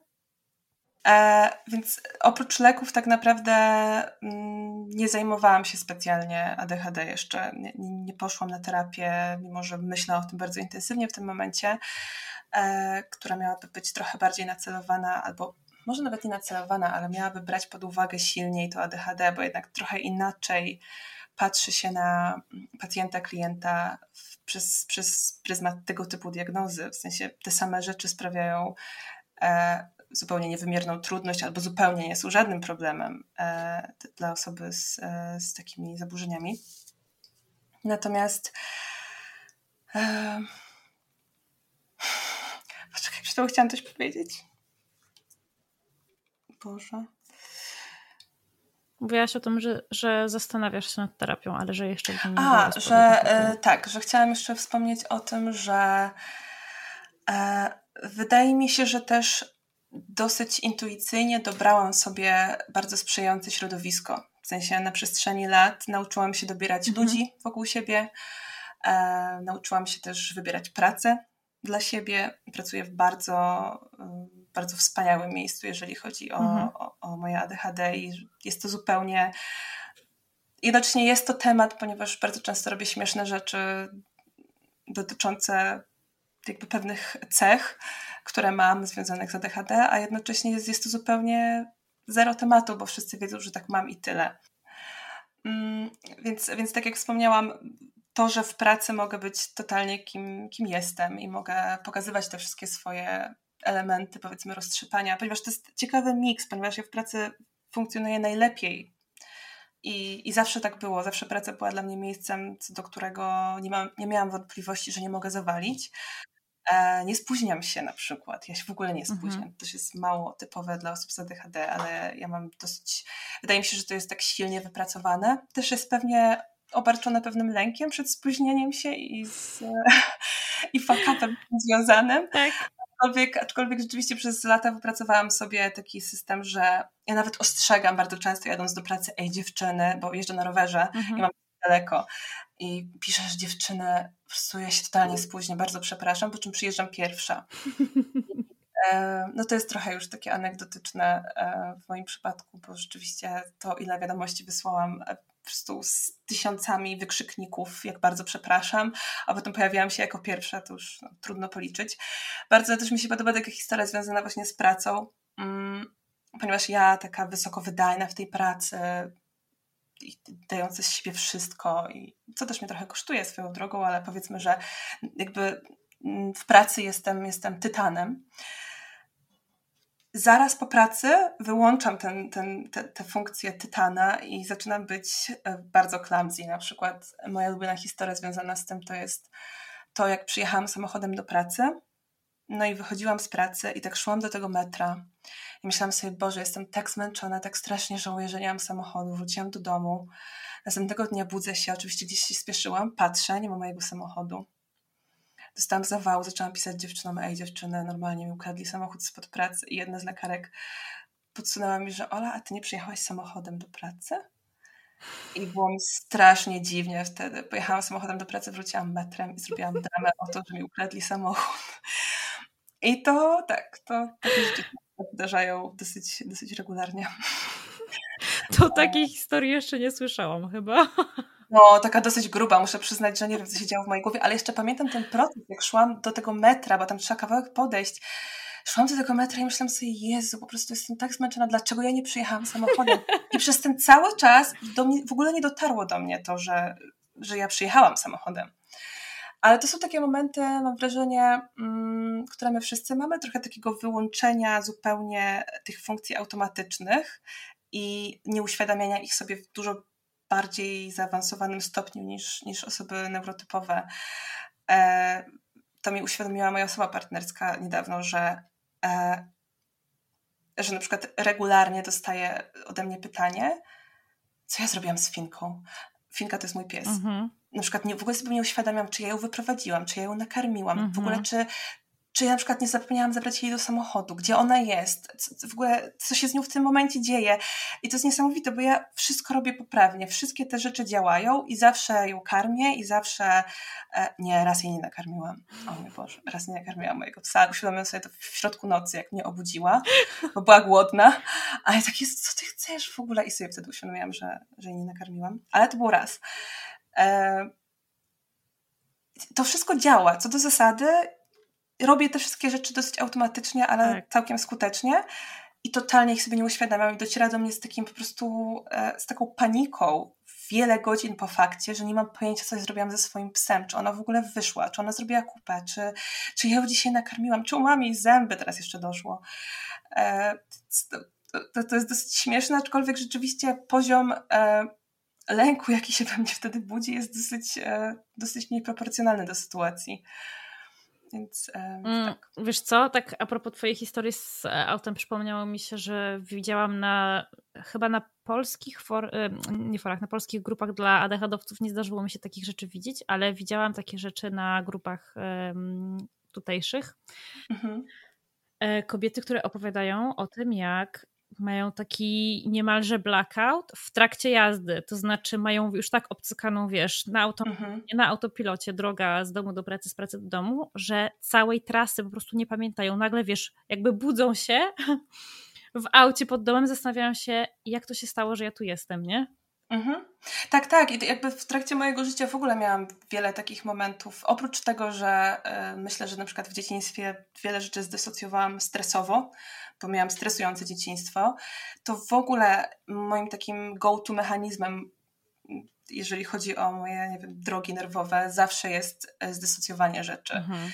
E, dużo stresujących sytuacji. To też trochę jest problematyczne z tego względu, że potem na przykład mm, jak byłam w relacjach różnych, próbowaliśmy, próbowałyśmy dotrzeć do jakichś takich mocno stresujących sytuacji i obgadać, a ja nie miałam pojęcia, mimo że one na mnie wpłynęły maksymalnie, miały na mnie gigantyczny wpływ, gigantycznie mnie zestresowały, bardzo się w nie angażowałam. Okazywało się, że ja w ogóle nie pamiętam, co ja mówiłam, co ta mhm. druga osoba mówiła, do czego doszliśmy w ogóle, czy, czy w ogóle do czegokolwiek. E, I to jest dosyć problematyczne, bo to już nie chodzi o to, że moja przyjaciółka powiedziała mi, że ma nowego chłopaka, a ja totalnie ja w ogóle spytałam ją o byłego, tylko to, to są takie bardzo stresujące momenty, w których ja i, i, to, ten stres, który jakby się pojawia w związku z tym, że nie pamiętam, nie, w ogóle nie pozwala mi nawet sobie przypomnieć chociażby o czym to było. Więc e, to też jest problematyczne. Co więcej, przypomniał mi się jeden blackout e, z dzieciństwa, mm, ponieważ jak wiadomo, wszyscy jesteśmy impulsywni. Przez większość życia uczyłam się, że muszę to w sobie zdusić, nie mogę być impulsywna. Mhm. E, dlatego też kolegowałam się z chłopakami, bo chłopcy generalnie są bardziej impulsywni i to jest spoko. I rzeczywiście dużo, dużo mnie łączyło zawsze z chłopakami, bo miałam wrażenie, że te moje zachowania tam były zupełnie okej. Okay. Mhm. I, I, nie zapomnę takiej sytuacji, to było w ogóle w zerówce i ta, to mnie dotknęło strasznie, bo ja nawet nie wiem, czy ta opiekunka mm, powiedziała o tym moim rodzicom. Była taka sytuacja, że siedzieliśmy w takich rządkach do swoich e, stolików. Nie wiem, kto wymyślił tak wyrafinowany sposób tortury dzieci. Siedzieliśmy i czekaliśmy w rządku, nic nie robiąc, mając być cicho, żeby potem zająć miejsca w tych, e, w tych stolik, na tych sto, przy tych stolikach. Boże, co za koszmar. E, masakra. Generalnie jak o tym myślę, to aż mnie spina. I pamiętam, że ja dla urozmaicenia jakby e, całej tej sytuacji postanowiłam mojego kolegę Mateusza, który, którego bardzo lubiłam, on siedział przede mną i ja postanowiłam go objąć rękami z tyłu, tak gdzieś w okolicach szyi, jakkolwiek triggerująco to nie brzmi, i tak go pociągnęłam do siebie do tyłu. I pamiętam ten moment, że to zrobiłam, a potem kolejne, co pamiętam, to to, że Mateusz siedzi w kącie i płacze, a ja z moją panią z zerówki, nie wiem jak się nazywa nauczycielka, wtedy mhm. jest już. Mhm. Ona mnie w ogóle wzięła, żeby o tym ze mną pogadać pod, pod biurko. To, to było trochę dziwne, ale siedziałyśmy pod biurkiem i ona pytała, co się stało, a ja byłam przerażona i nie potrafiłam w ogóle odpowiedzieć ani słowa. Nie potrafiłam jej powiedzieć, dlaczego to zrobiłam. E, ona mnie, pamiętam, że pytała mnie tylko, czy, czy ja chciałam zrobić mu krzywdę. Ja powiedziałam, że absolutnie nie, że ja bardzo lubię Mateusza. I to, e, to była dosyć stresująca sytuacja i też totalnie nie pamiętam tego momentu zaraz po. Pamiętam, że to robię mhm. i pamiętam potem ten taki hardkorowy stres związany z tym, że zrobiłam przykrość Mateuszowi, że zrobiłam coś, czego sama nie rozumiem, bo nie mam pojęcia, czemu tak zrobiłam i czemu uznałam, że to jest doskonały sposób na urozmaicenie czasu. E, ale pamiętam później tę naszą rozmowę, podczas której nie byłam w stanie odpowiedzieć na żadne jej pytanie, bo nie wiedziałam, co się dzieje wokół mnie. To wow. tak, to się dzieje rzeczywiście w trakcie mojego życia dosyć często. Hmm. A wiesz co, ja chciałam wrócić tro trochę do takiej jednej kwestii, bo mhm. ty wspomniałaś o czymś, co jest dosyć ciekawe moim zdaniem, czyli powiedziałaś, powiedziałaś o tym, że masz, masz albo miałaś takie poczucie, że nie potrafisz się uczyć. Mhm. Tak. E, I to jest mega ciekawe ze względu na to, że ja, ja jestem przekonana, że nie potrafię się uczyć. E, I wiem, że u mnie to wynika najprawdopodobniej z tego, że ja byłam tą taką zdolną dziewczynką, która po prostu w tych pierwszych klasach szkoły podstawowej uczyć się nie musiała, bo, mhm. bo ja albo już to wszystko wiedziałam, albo wiesz, to jakoś samo wchodziło, nie? Tak. I prawda jest taka, że nikt nigdy w związku z tym nie nauczył mnie tego, jak, jak mam się, się uczyć. I, I potem, kiedy wiesz, kiedy, kiedy pojawiły się takie przedmioty, które sprawiały mi trochę więcej trudności, no to ja nie wiedziałam zupełnie, co mam z tym zrobić. A wiadomo, że polska mhm. szkoła raczej jaka jest, Mało każdy, każdy widzi. Tak. E, a to jest, to, jest ciekawe. W sensie ja miałam dosyć podobną ścieżkę z tego względu, że rzeczywiście też w, w tak jak powiedziałam już wcześniej, że mam wrażenie, że dosyć późno zaczęłam dojrzewać, to, to też się tyczy tej, e, tej mojej tych moich wczesnych lat, e, jeszcze przed tym takim stricte dojrzewaniem w, w okresie nastoletnim, ja rzeczywiście byłam dzieciakiem bardzo długo i bardzo mhm. długo miałam tę potrzebę. To też powiedziała moja, moja siostra starsza, którą e, prosiłam o jakieś wspomnienia z dzieciństwa, jakie ma związane ze mną. Ona powiedziała, że ma takie wspomnienie, po pierwsze, że ja się cały czas bawię, non-stop, non-stop. To są kreatywne, mniej kreatywne zabawy, ale ja non-stop się bawię, mam cały czas potrzebę tego, tej takiej stymulacji zabawą. E, to jest bardzo I że, I że no. się tak, i że się w to tak angażuje na po prostu 300%, że no nie da się mnie z tego wyjąć. Mm, I rzeczywiście miałam tę potrzebę bardzo długo, więc trudno mi powiedzieć w ogóle, teraz też nie pamiętam z czym się dla mnie wiązała szkoła, ale wiem, że bardzo bardzo było to dla mnie trudne, że muszę robić rzeczy, które są ściśle określone. Co więcej, ja w ogóle poszłam do szkoły muzycznej, e, więc od pierwszych klas miałam e, oprócz nauki gry na instrumencie, która jest jeszcze na instrumencie trudnym, który jest mocno, no jest to żmudna praca, żeby grać na skrzypcach. o Jezu, od, tak. Od, od pierwszego, od w ogóle wydania dźwięku z tego instrumentu do, do, do, do nauki gry z nut w ogóle, to, to jest no, dosyć, dosyć niemożliwe dla mnie, tak teraz sobie myślę. E, miałam bardzo dużo obowiązków. Od razu zostałam rzucona w taki, e, w taki schemat, w którym ja mam 10 lat i ja w środę siedzę do, do godziny 18.30, 19, bo mam jeszcze orkiestrę po zajęciach. I wracam do domu z tymi skrzypcami, steczką, z tornistrem sama, swoją drogą.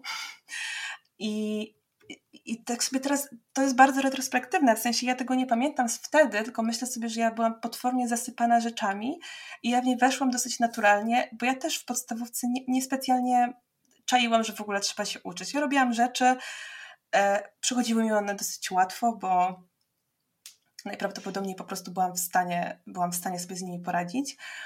Natomiast rzeczywiście, jak zaczęły się te e, wyższe klasy, wymagania moich rodziców wzrosły.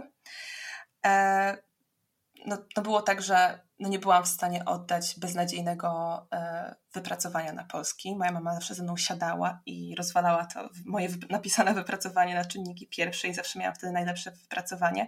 Co więcej, teraz sobie myślę, e, że, że to mnie w ogóle mm, też nauczyło tego, że nie potrafię robić rzeczy na pół gwizdka mhm. i o ile to jest fajne czasem, to czasem doprowadza mnie do szału, bo sprawia, że nie robię w ogóle rzeczy. Tak w, na przestrzeni lat zauważyłam, że strach przed tym, że nie zrobię czegoś idealnie, powstrzymywał mnie w ogóle od robienia czegokolwiek. Mm, więc tutaj troszeczkę, jeżeli chodzi o tą naukę, no nie umiem się uczyć z tego względu, że ja po prostu, tak jak każdy z nas, każda, każdy z nas, e, nie potrafię się uczyć rzeczy, które są dla mnie nielogiczne, mhm. które, e, co do których nie mam no, absolutnie do niczego mi się w moim mniemaniu e, nie przydają, e, których nie rozumiem. To też do, do tej pory jest to problem, ponieważ no, ja, żeby cokolwiek zapamiętać, muszę to zrozumieć i nie ukrywam, że to jest duży problem na studiach, na których jestem, bo umówmy się, na tych pierwszych latach wszystkich studiów medycznych jest bardzo dużo zakuwania. Tam jest po prostu gigantyczna ilość materiału, który na początku się w żaden sposób nie składa. I myślę, że tutaj akurat jestem na wygranej pozycji, bo pracuję już e, jako technik w, w przychodni.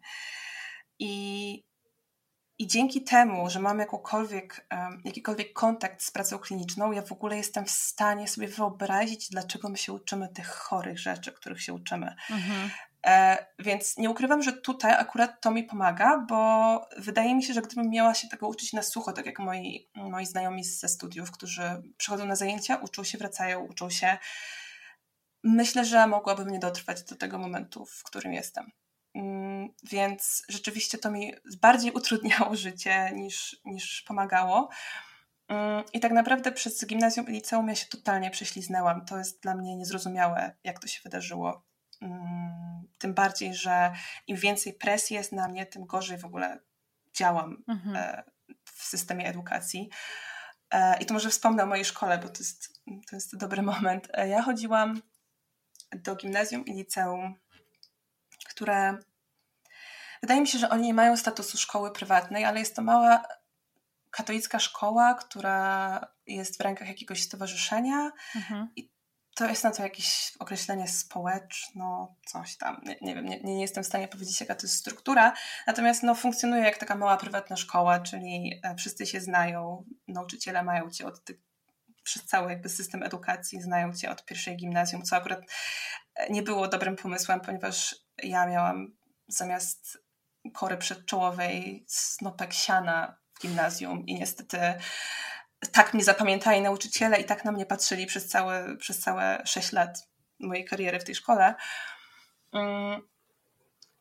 I, I to była szkoła, która szczyciła się wynikami, szczyciła się rozszerzoną ofertą edukacyjną, co ja miałam absolutnie w dupie, w sensie w ogóle mi na tym nie zależało. Ja, ja na, na, niczym mi nie zależało generalnie w szkole. Ja totalnie nie rozumiałam, co, po co ja jestem, po co robię te wszystkie ambitne rzeczy.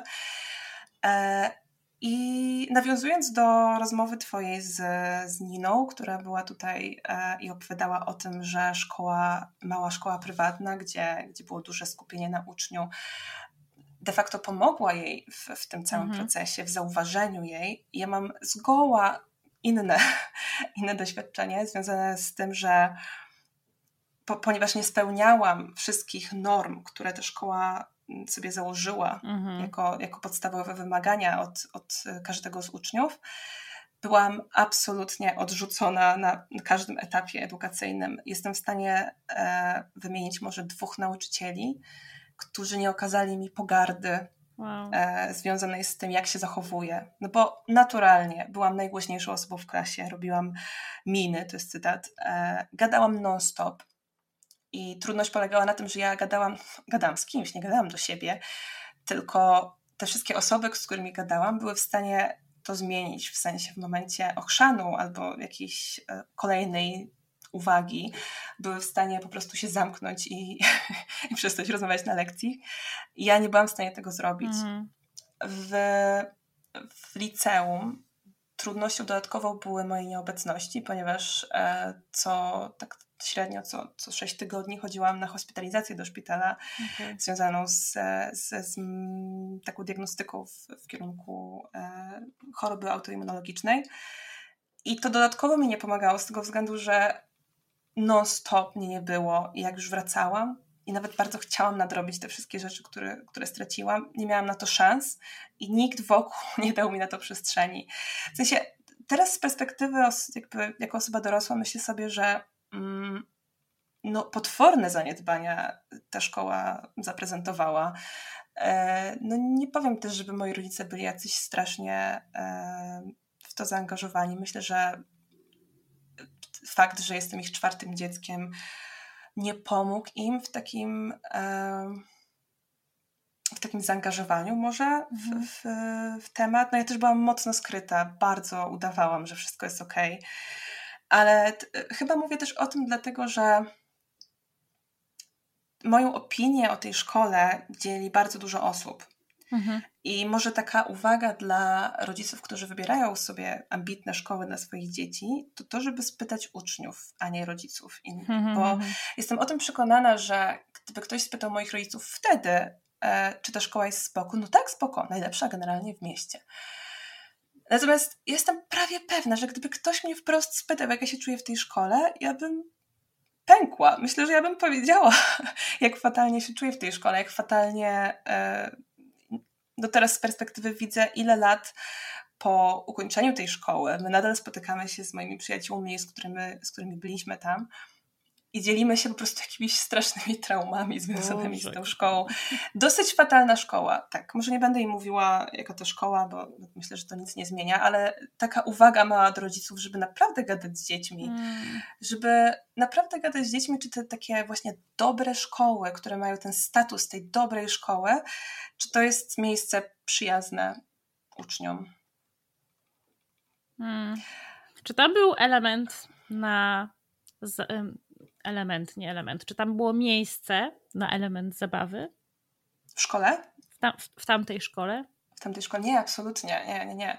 To była e, szkoła z ofertą, tak jak powiedziałam, z rozszerzoną ofertą edukacyjną. Mówię to w sposób pretensjonalny, bo, bo szlak mnie trafia, jak myślę sobie o tym, o tym, jak wiele w życiu dało mi to rozszerzenie oferty edukacyjnej.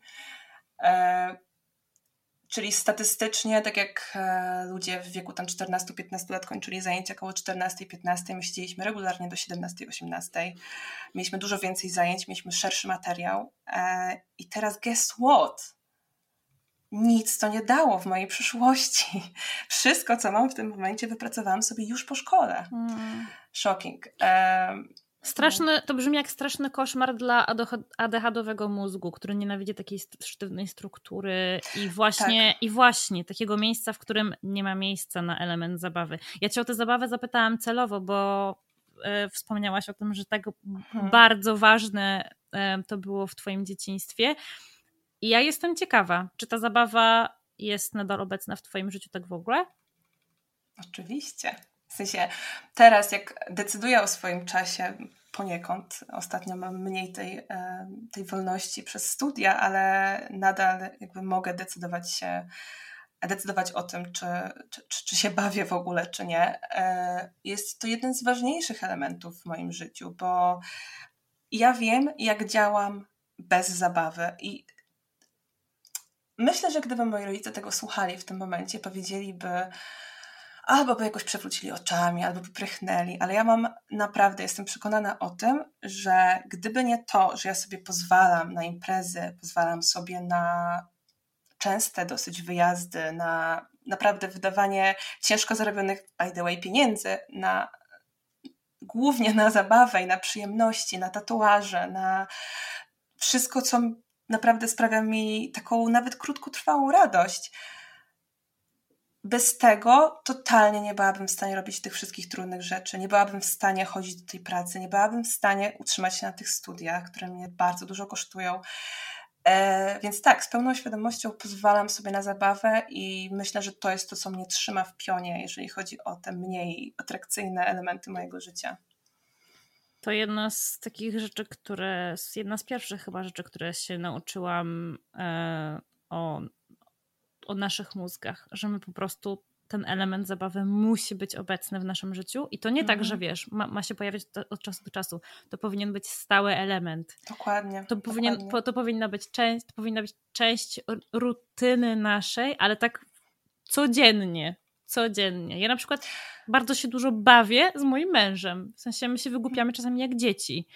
I ja wiem, że taka pięciominutowa przerwa w pracy mhm.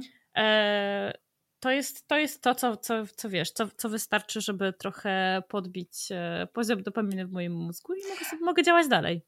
Ale ekstra, że masz w ogóle męża, z którym możesz właśnie w ten sposób e, się komunikować, bo to jest jakby. E, też, też to bardzo doceniam, że ponieważ, tak jak wspomniałam wcześniej, ja mam duże poczucie, dużą potrzebę wewnętrzną bycia bardzo mądrą i bardzo posiadania dużej wiedzy. E, śmieję się z tego, że to jest szóstka z mądrości, że to jest, no, ja muszę dostać szóstka z mądrości zawsze. E, ale strasznie doceniam to, że przy tych samych osobach, z którymi prowadzę wysokointelektualne w ogóle rozmowy i filozofuję, mogę mówić o takich żartach, których tutaj nie wspomnę, ponieważ jest mi wstyd, absolutnie wstyd, jakie słowa czasami padają z moich ust i jak bardzo mnie cieszą. Więc tak, zdecydowanie. Ale to właśnie zwróciłam na to uwagę, że, że do tego potrzebne są osoby, w, z którymi możesz to zrobić, bo to, zdecydowanie.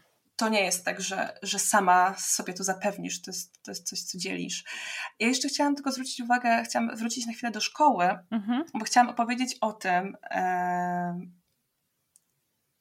opowiedzieć o tym, bo ja o tym też w ogóle nie mówiłam przez całe moje życie, mhm. że ta szkoła doprowadziła nie tylko do tego, że ja generalnie bardziej się poddawałam niż cokolwiek innego, bo wydawało mi się, że wszystko, co robię, no, nie przynosi rezultatów oczekiwanych przeze mnie i przez otoczenie.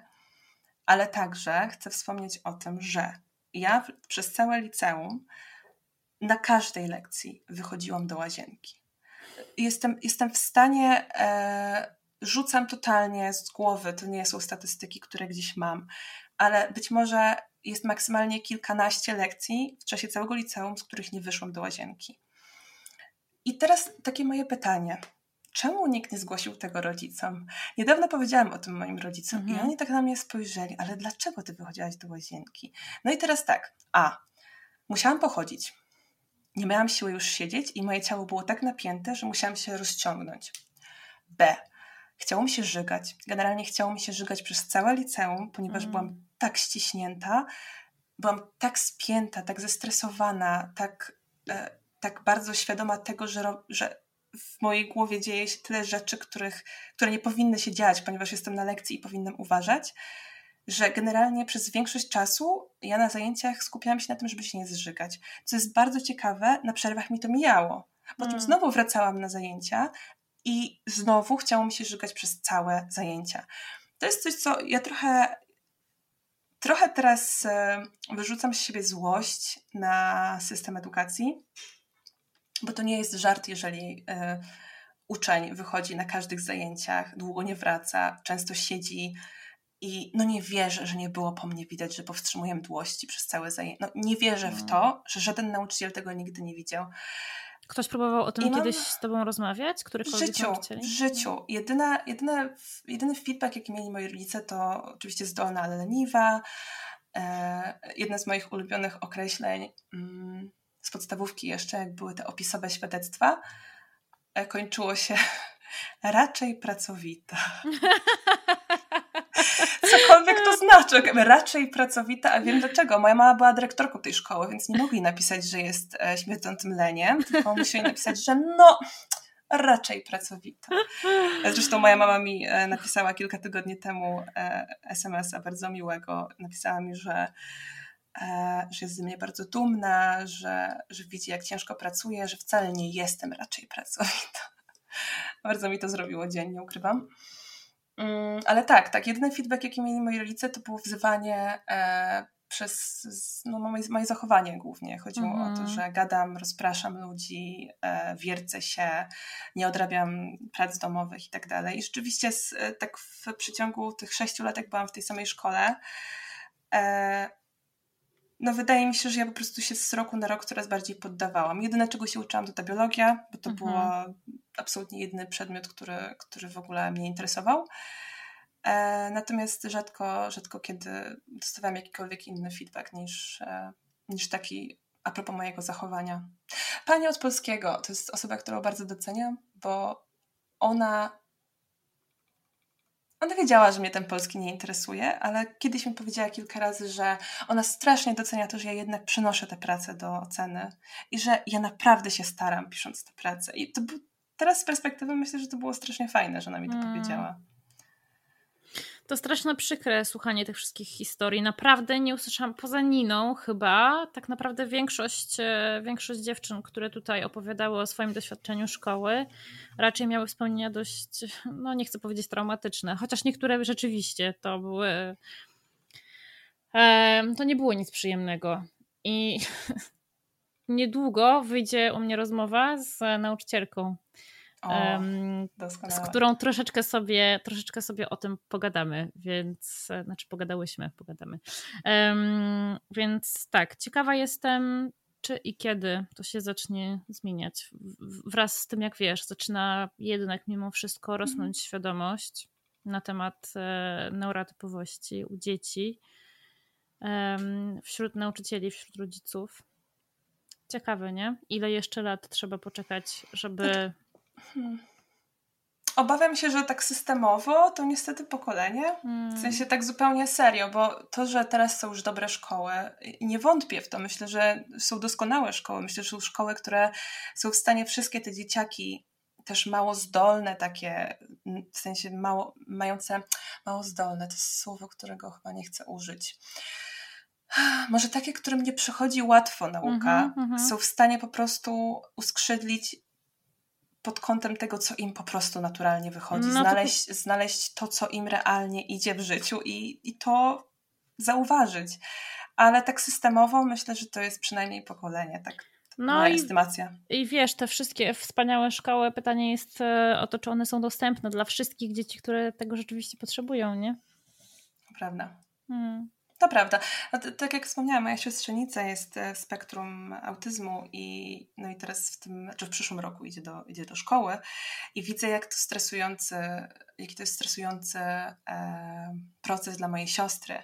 I teraz uwaga, to też jest dobre. E, były razem na kilku rekrutacjach Wszystkie z tych szkół, każda z tych szkół to jest prywatna szkoła, bardzo starannie wyselekcjonowana, dobrana pod kątem właśnie um, nawet nie to, że neuroróżnorodności, tylko w ogóle różnorodności uczniów mhm. i każda z tych szkół stawia sobie za punkt honoru, że każdy ma tutaj jakby miejsce. Jedna z tych szkół na przykład zamknęła przed nosem na dniu otwartym e, drzwi mojej siostrzenicy, ponieważ ona bardzo dostała takiego paraliżu, że nie chciała wejść do tej szkoły. I nauczyciel z pełną świadomością, jakby patrząc w oczy mojej siostrze i, i, i jej dziecku, zamknął drzwi i powiedział, że no, no niestety, że no, spotkanie się już zaczyna. E, znaczy fajnie, że się sami wyeliminowali, nie? No, ostatecznie całkiem dobrze, ale chyba chodzi mi o to, żeby zwrócić uwagę na to, że nawet te szkoły, które mają, mają tę pełną świadomość, mają ten, wydawałoby się, ustawiony bardzo wysoko e, na liście wymagań, świadomość neuroróżnorodności, potrzeb dzieci, to też nie działa, kurczę. To, to, hmm. to nie jest pewnik. Hmm. Ola, chyba mhm. zaczniemy powoli dobijać do brzegu. Dobrze. Um, chcę Ci zadać standardowe pytanie na koniec. Mhm. Um, ale zanim mi zadam, to chcę zapytać Cię o jeszcze jedną rzecz. Mhm. Czy myślisz, że jeszcze się kiedyś z tym swoim ADHD polubisz mimo wszystko? Hmm. Hmm. Wydaje mi się, że to jest bardziej kwestia tego, czy ja się ze sobą polubię po prostu. E, to jest to pytanie, bo nie, nie przyszło mi to nigdy łatwo. Nie jest to dla mnie naturalne, żeby siebie lubić. Muszę totalnie przeprogramować całe moje e, okablowanie i całe moje, cały mój program, który przez, przez lata tak naprawdę pisałam, e, żeby to zrobić. I, i wydaje mi się, że, że tu nie chodzi o ADHD, tylko o siebie, o, o, o to, czy, czy ja polubię siebie. Wydaje mi się, że e, jeżeli chodzi o samą kwestię ADHD, ja jestem trochę w momencie, w którym nie jestem w stanie powiedzieć tak na 100%, czy ta diagnoza była jakaś mega istotna. Mhm. Jeszcze kilka miesięcy temu, kiedy, kiedy czułam bardzo wyraźnie działanie leków, miałam poczucie, że no kurde, no, jakby od 10 lat czekałam na to, żeby poczuć się tak, jak się czuję. W tym momencie, kiedy jest trochę e, z tymi lekami gorzej, kiedy nie za bardzo czuję ich działanie, mam, mam raczej odczucie, że fajnie to wiedzieć, fajnie jest móc e, chyba bardziej przytulić siebie sprzed lat, bo w tym momencie już mam tyle systemów, które działają, które bardzo skutecznie omijają to ADHD w życiu codziennym, że tak naprawdę potrzebuję tylko i wyłącznie wybaczyć sobie pewne rzeczy i, i ta diagnoza rzeczywiście ma tutaj duże znaczenie.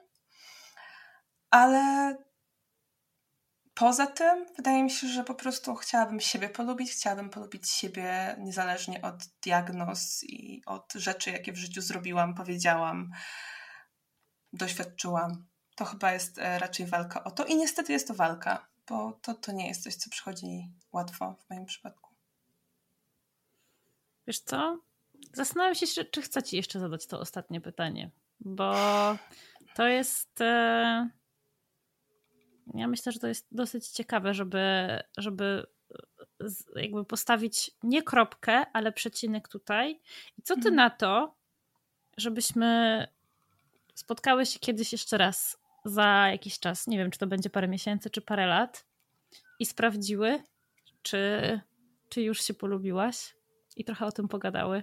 Super pomysł. Super pomysł. Pomyślałam o tym samym w ogóle. Chciałam zadać Ci to pytanie na koniec, czy, czy chciałabyś kiedyś ze mną jeszcze o tym pogadać? Oprócz tego, że naturalnie dowaliłam sobie, że ten odcinek przeze mnie nie jest zbyt ciekawy, że nic konkretnego nie mówię, nie, nie zmienię niczego życia, pozwolę a to o to chodzi. Pozwolę zadecydować osobom, które będą tego słuchały.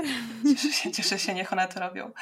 E, ale, ale przyszło mi to do głowy, że chciałabym zrobić to jeszcze raz za jakiś czas, bo wydaje mi się, że to jest taki. Wydaje mi się, że w ogóle mogłabyś z wieloma osobami, które tu już były, wrócić do tematu i, i to będzie gigantyczne źródło w ogóle wiedzy i inspiracji, jak to, jak, jak to jest. Ja myślę, że wiele osób, które oskarżają mnie o to, że glamoryzuję ADHD i pokazuję tylko e, historię sukcesów, e, zdziwiłyby się, gdyby posłuchały takich e, rozmów kombakowych, nie? Mm.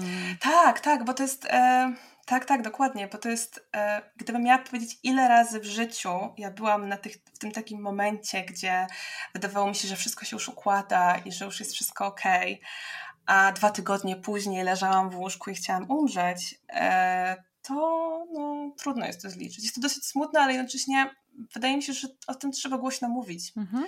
Że e, to, że też osoby, które tu przychodzą, mam wrażenie, że to wymaga dużo odwagi i dużo energii, takiej siły życiowej, którą trzeba włożyć w to nagranie e, i powiedzenie tych rzeczy przed kamerą. Dla mnie to jest w ogóle, nie, nie ukrywam, że dla mnie to jest e, potwornie stresująca rzecz.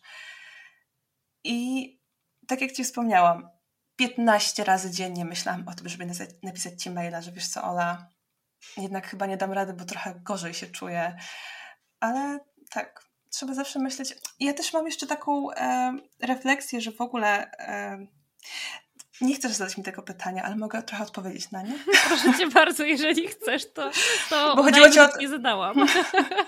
chodziło ci o to, że chodziło ci o to pytanie, co byś chciała, żeby osoby wiedziały mm -hmm. z ADHD. Ja myślałam na ten temat oczywiście w związku z tym, że bardzo mnie stresuje e, cały ten podcast. Nigdy nie wymyśliłam, co powiem, ale miałam refleksję na temat e, przesłuchanych przeze mnie odcinków, mm -hmm. że tak naprawdę większość osób w tym momencie mm, odpowiada na to pytanie w z różnych perspektyw, ale tak naprawdę każda z tych odpowiedzi dotyczy tego, że należy być człowiekiem i mieć empatię i zrozumienie wobec innych. W sensie, jakby teraz trochę to uprościłam, ale mam takie poczucie, że z tych wszystkich rzeczy, które co byś chciał, żeby osoby wiedziały o neuroróżnorodności, wynika jedno. Generalnie naucz się trochę empatii i, i spójrz na drugiego człowieka jak na osobę. I to jest niesamowite, bo to jest e, powiedziane w, jakby to jest parafraza w tylu różnych formach w, mhm. w, tych twoich odcinkach, a to się sprowadza do jednego, absolutnie tak. jednego. E, i to jest dla mnie dosyć zaskakujące, bo teraz jak słucham odcinków, to za każdym razem zastanawiam się, jak tym razem zostanie to powiedziane. to generalnie to samo, ale po prostu z perspektywy danej osoby. Mhm. E, Zgadza się. I tak bym to podsumowała, że, że co by się nie chciało powiedzieć, jak bardzo osobiste nie byłoby to przeżycie, to zawsze sprowadza się do tego samego bardzo uniwersalnej treści. Zgadza się, empatia. Ja się cieszę, że mimo, że miałaś 15 razy dziennie ochotę e, odwołać na naszą, naszą nagrywkę, że jednak tego nie zrobiłaś, bo naprawdę myślę, że to jest taki punkt wyjścia do tego, żeby sprawdzić za jakiś czas, zobaczyć w jakim punkcie jesteś. Bardzo chętnie. Super. Dziękuję Ci bardzo, Ola, za naszą rozmowę. Dziękuję. Mam nadzieję, że, się, że jeszcze się nie udusiłaś przy zamkniętych oknach, bo ja już prawie. Nie, ale nie powinna pewnie o tym mówić, że jestem cała mokra, absolutnie. Ja Zaraz również. muszę iść pod prysznic. Ja również, także zbijam Ci piątkę. Dziękuję Ci bardzo za zaproszenie. To co, lecimy pod prysznic? Lecimy pod prysznic.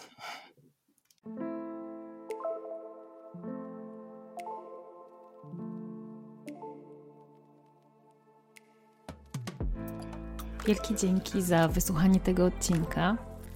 I oczywiście Spotify, YouTube czy TikTok nie powinny być wyznacznikami diagnozy. Ale jeśli to, o czym tutaj rozmawiałyśmy, brzmi dla ciebie podejrzanie znajomo, to mam nadzieję, że zaopiekujesz się sobą i wykonasz pierwszy krok w kierunku pójścia po pomoc, bo każda z nas na to zasługuje. Do usłyszenia w kolejnym odcinku.